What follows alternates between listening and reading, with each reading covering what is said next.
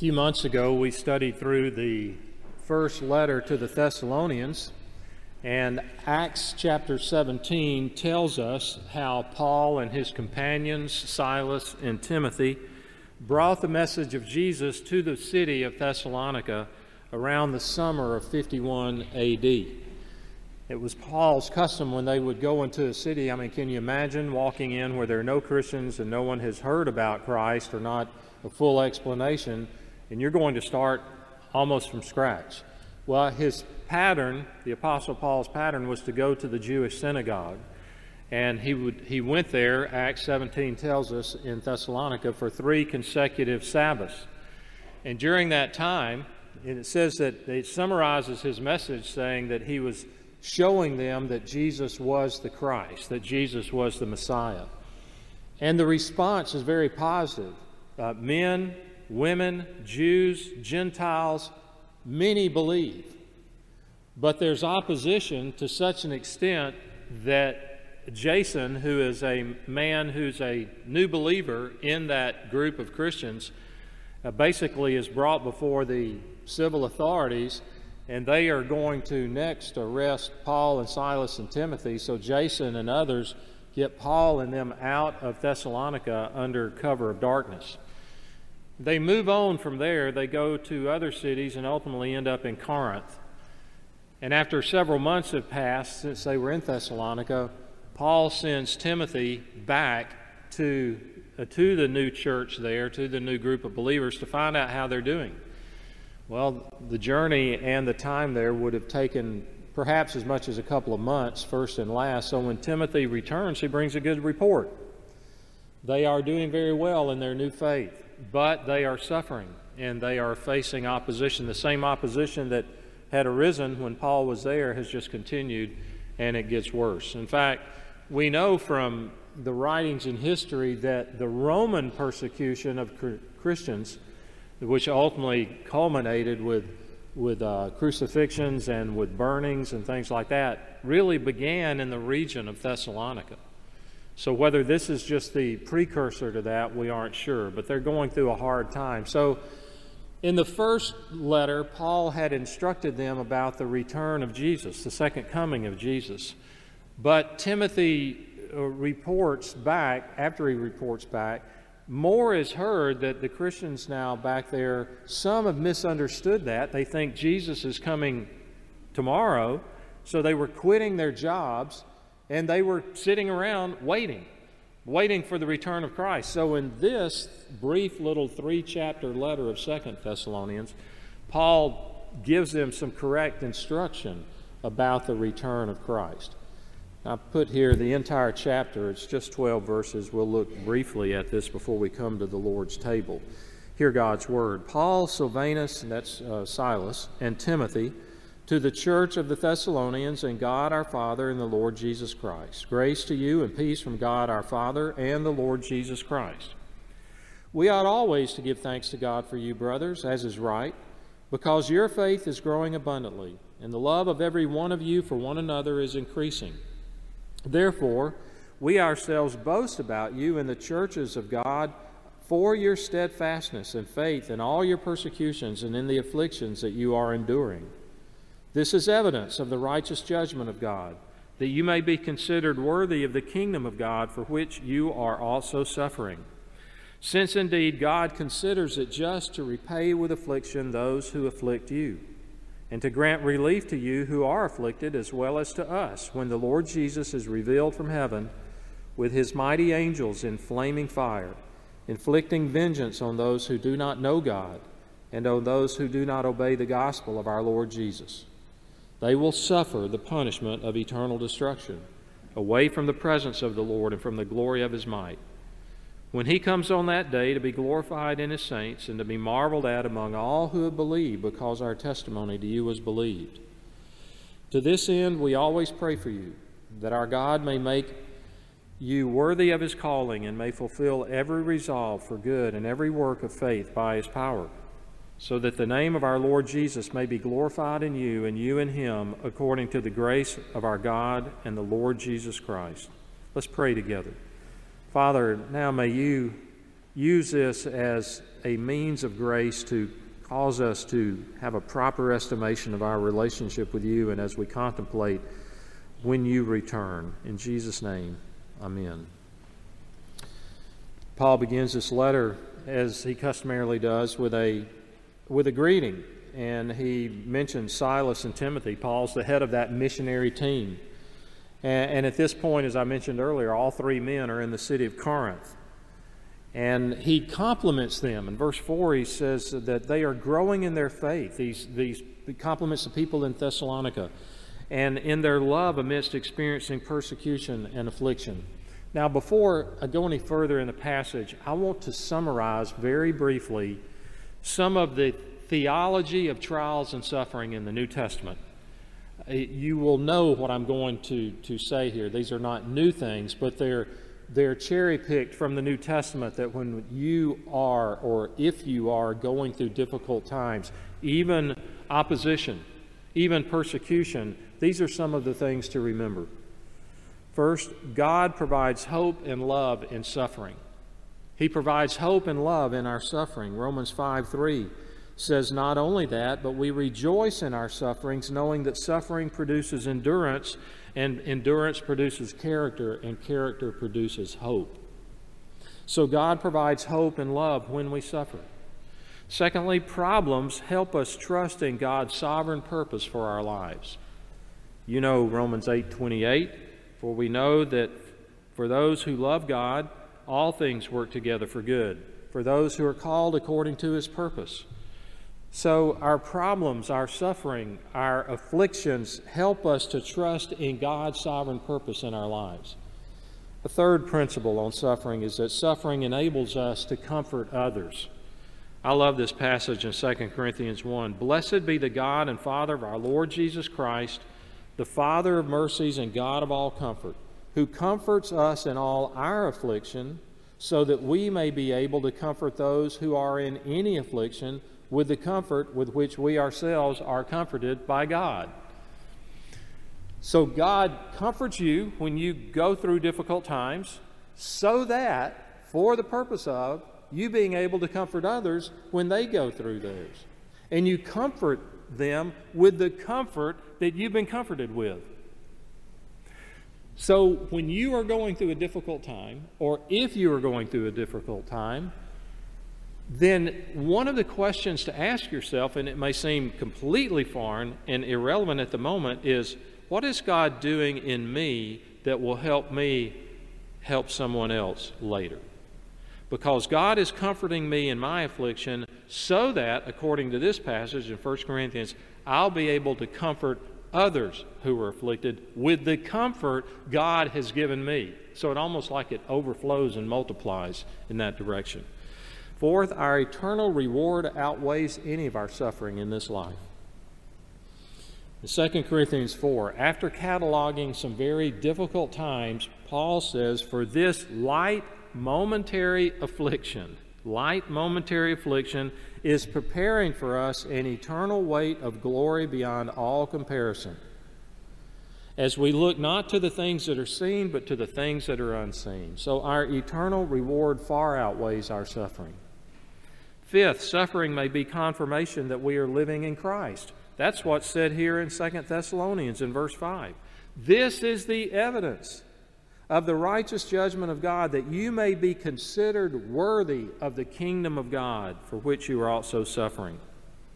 So rather than saying, well, this must be a sign I'm not walking with Christ, no, suffering may be the confirmation that you are. Trials also, another principle, they help train us to be more faithful and fruitful. Hebrews 12:11 for the moment all discipline seems painful rather than pleasant, but later it yields the peaceful fruit of righteousness. And then last of all, problems help to make us mature. James wrote, Count it all joy, my brothers, when you meet trials of various kinds, for you know that the testing of your faith produces steadfastness. So it builds maturity. In verses 3 and following, Paul writes to them and he expresses gratitude first for their faith and love in verse 3. Uh, their faith, and he uses colorful words. Your faith is overflowing, it is, It is a growing love. It is increasing. It's like the picture of a plant that's spreading out. And we often think of love for others as either I, I, do or I don't, all for own. And yet, in all of our lives, as we grow in our faith, our love for others should increase, especially for other believers. so he equates a growing faith and growing love. That's what he compliments him for. Spirituality is difficult to measure. Do you ever try to measure your own spiritual maturity? Uh, we can, wouldn't it be nice, you know, you, as a child is growing up in a home, often many parents will mark their height, put the date by it, and they say, well, look how much you've grown this past year, and look how much. And you can go back and see right there on the door, the door frame, uh, somebody's height chart. Wouldn't it be nice to be in the church and be able to say, here, there's old Joe over there. How's he doing? Well, I think he's down here. Well, he might be up here. Well, how do we measure these things? Well, we can look at character traits in a person's life, the fruit of the Spirit, love, joy, peace, patience, so forth. We can also try and evaluate skills in our own lives. Do I know how to pray? Do I know how to read the Bible and interpret it? Do I know how to explain to another person how they can know Christ? Do I know how to use my spiritual giftedness for His glory? There's a one today that I think is given more attention, and it's, it's dangerous, of, a measure of spirituality, and that's knowledge of how much you know about the Bible and how much you know about theology. Now, we're to love God with our heart, soul, mind, and strength. And studying theology, we all ought to know as much about God as we can. On Wednesday nights, I'm teaching the Westminster Confession of Faith, and I'm loving it. It's highly concentrated, some of the purest theology that's ever been written in the English language. But what does Paul tell us in Corinthians? He tells us there in 1 Corinthians 8 concerning food offered to idols, we know that all of us possess knowledge. This knowledge, what does knowledge do? Speak to me. Puffs up. Ever seen a puffer fish? You catch a puffer fish and it blows up like a balloon. He's saying it puffs up. Another translation in the American Standard is knowledge makes arrogant. We're all for knowledge. We should know as much about God. We're to know God and His ways. What I'm trying to say is just knowing a lot of Scripture and knowing a lot of theology in no way equals spiritual maturity. I think to be mature, we need a lot of knowledge, but having that knowledge doesn't make us so. For example, think of the religious leaders in Jesus' day the Pharisees, the Sadducees. Can you chant all 150 Psalms from memory? I doubt it. I can't. I can only say a few Psalms from memory. They could. If we had had a Bible drill with them, you would lose. I would lose. That knowledge did not equate to spiritual maturity. So, Paul compliments them for what we ought to see in our church growing faith, increasing love. That is a mark, that is kind of a bottom line of what spiritual maturity is that my faith is increasing and my love for other people is increasing because of God's work in my heart. Then he moves on. And he talks about their afflictions, and he's going to talk about God's judgment. Uh, verse 4, as we saw earlier, they boast about them to other churches. They're saying, Look, these people hadn't been believers maybe two years now. And look what they're going through, and they're standing firm, and they were, they were giving that report. Paul and Silas and Timothy, as they saw other, other churches, they were telling them about the, the church in Thessalonica. But then we come in verse 5 and following to the judgment of God.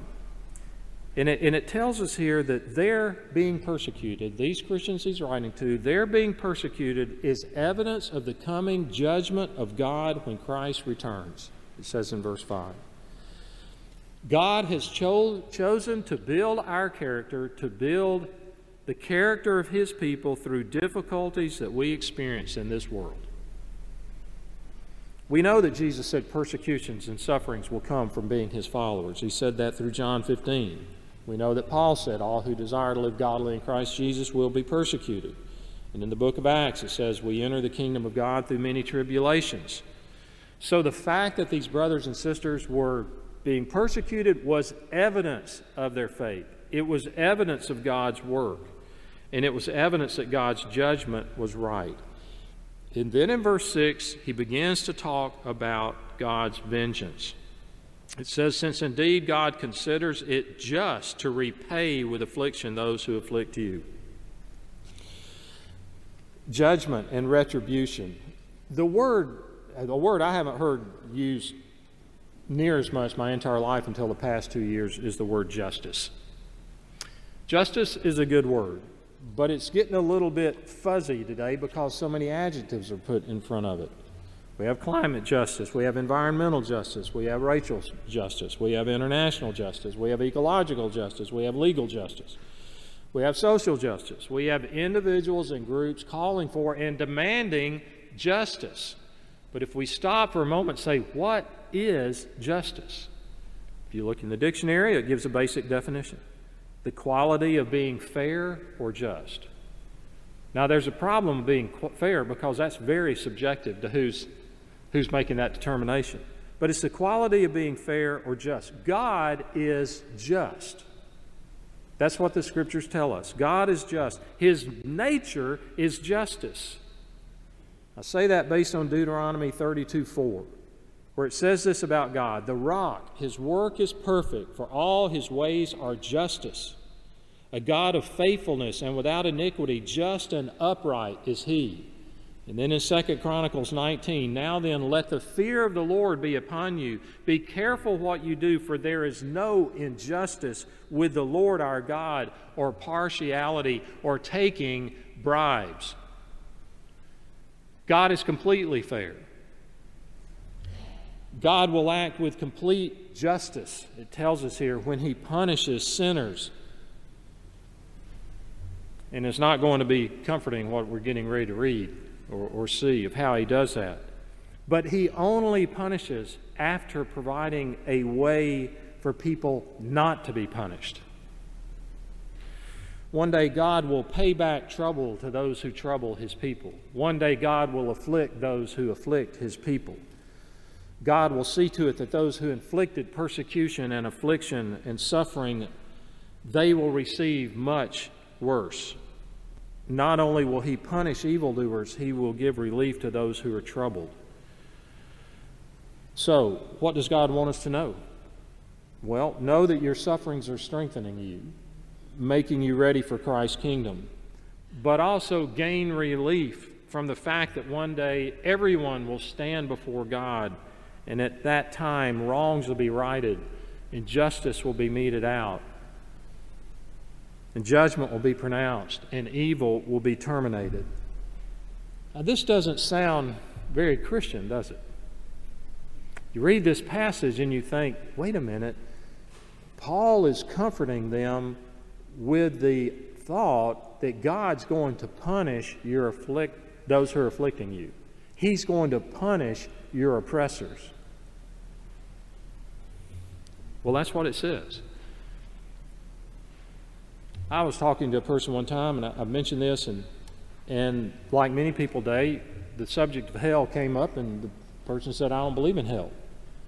And I said, "Why not?" And he said, "Because God is a God of love, and I don't think He would do that." And I said, "So you don't believe in justice?" No, that's not what I said. And I was like, "No, that's what it is. What you're saying." For you, do you know that only two out of three murders in the U.S. are solved. So a third of those families and relatives and close friends that have a person murdered, I mean, experienced one of their family members murdered, not had them murdered, they live with whoever did this has never been caught and never been brought to justice. How would you like to think, and it will always be that way? So I made the comment to the person, I don't think I could live thinking there's no justice after this life, which means there has to be a hell. Does that mean we should always desire our own vengeance? No. We're to use the legal system, and the government bears a sword. That's what it tells us in Romans, and one of the implications that we're to do what we can. And there's some people here, I would guess, in a crowd this size, that you were terribly abused. Maybe you are being terribly abused. Maybe you were as a child. Maybe you were by another person. Maybe you were in a school. Maybe someone stole from you. and they got they were vindicated in some way though they were still guilty and you still suffered the loss maybe they ruined your name maybe you were lied about and there's never been deep down justice so god tells us in romans not to repay evil for evil we don't go out and make justice ourselves beyond what we can do legally and what the law can do but he says, Beloved, never avenge yourselves. Okay, but that isn't all. Then it says, But leave it to the wrath of God, for it is written, Vengeance is mine, I will repay, says the Lord. God is going to bring justice. There will be justice one day, complete justice, not politically, not based on who happened to have the power at that time, God will bring justice. He will make it right. And even to their oppressors. Now, he goes on. When will this happen? Verse 7 When the Lord Jesus is revealed from heaven with his mighty angels. Well, what will this judgment be like? Verse 9 basically says at Christ's return, there will be only two groups of people those who belong to Christ and those who do not.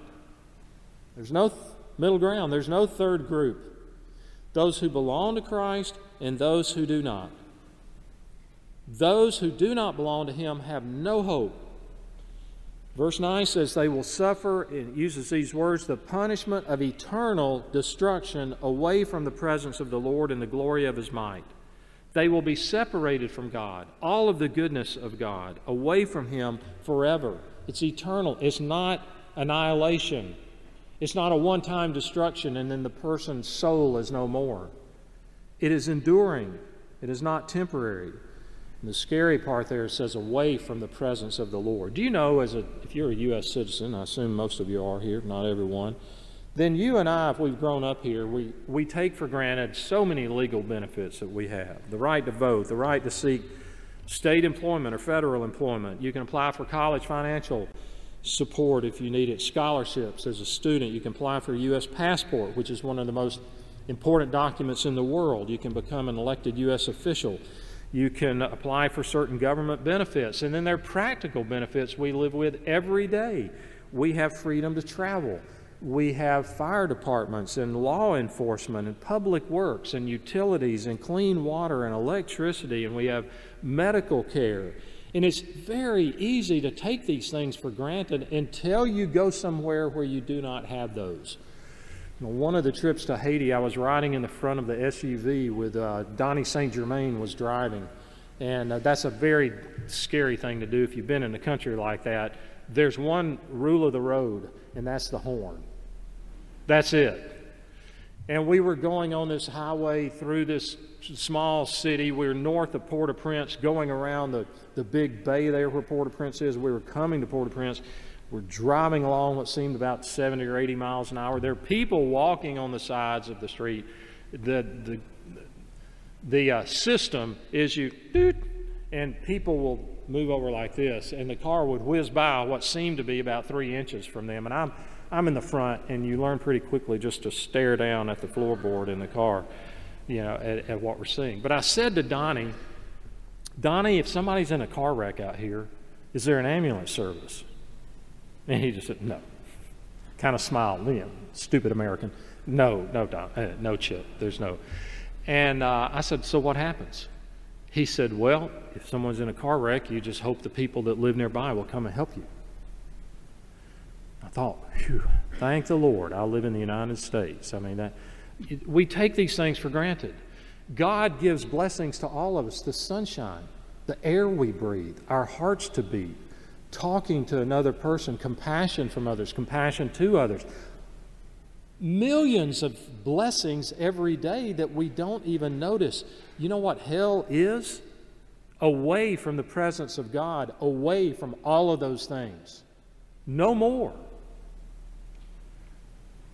That's the way he describes the punishment that will be for those. Now, lest I sound like, well, Chip, you sure are us and them, you seem pretty confident that the punishment's only going to be for these murderers and people out there. Listen, this is for all of us. God warns all of us. The wages of sin is death. All of us that have broken his laws in thought, word, or action, we all qualify. So the question is not whether, well, God says, I'm going to punish that one, but I've decided not to punish that one. No, I get punished, but the punishment is what's on this table. That Jesus, who lived perfectly, he's punished in my place. He's punished as my substitute. His record achieved in his body of perfect obedience is imputed to me, and his death, exemplified with the wine where he shed his blood, is in my place, the death I deserve. So God punishes sin across the board. It's just a question who receives that punishment. And he offers that to all of us. Let's pray together. Our Father, these are weighty matters. They're heartbreaking matters. We pray you give us the sober mindedness and seriousness to understand, and yet at the same time the joy as we anticipate the return of Christ. Ask now your presence as we come to your table. In Jesus' name, amen.